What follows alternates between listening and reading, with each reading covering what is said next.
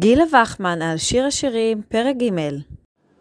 את שיר השירים דרשו חכמים כידוע כמדבר על כנסת ישראל ויחסיה עם הקדוש ברוך הוא, ובהתאם לכך פירשו באופן עקבי את כל פסוקי המגילה. כך למשל מפרש מדרש פסיקת דרב קהנה, פרשת ויהי ביום קלות, את פסוק ת'. הפריון עשה לו המלך שלמה. הפריון זה אוהל מועד. עשה לו המלך שלמה, המלך שהשלום שלו. אמר רבי יהודה ברבי אליי, למלך שהייתה לו בת קטנה, עד שלא הגדילה ובת לידי סימנים, היה רואה אותה בשוק מדבר עמה, במבואות מדבר עמה. כיוון שהגדילה ובת לידי סימנים, אמר, אין כבודה של ביתי שאהם מדבר עמה בפרהסיה, אלא עשו לה פפיליון, ואהם מדבר איתה מתוך פפיליון.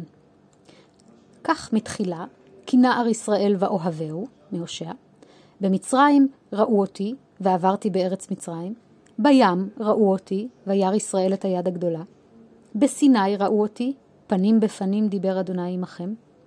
וכיוון שקיבלו את התורה ונעשו לי לאומה שלמה, אמר, אין כבודן של בני שאהם מדבר עמם בפרהסיה, אלא עשו לי משכן, ואהם מדבר מתוך משכן.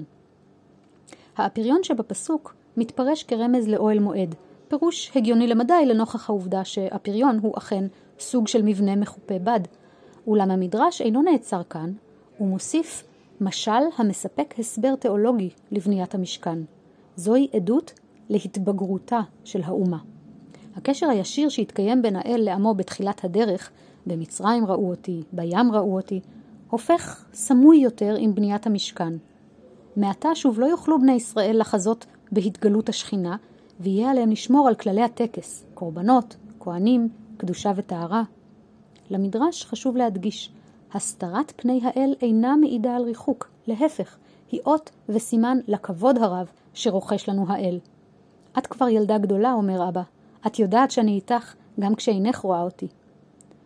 השלב הבא מבחינה היסטורית יבוא כשהאב יגרש את ביתו מהארמון ואף יחריב אותו בכעסו. אבל דיה לצרה בשעתה, עד מגילת איכה יש עוד זמן.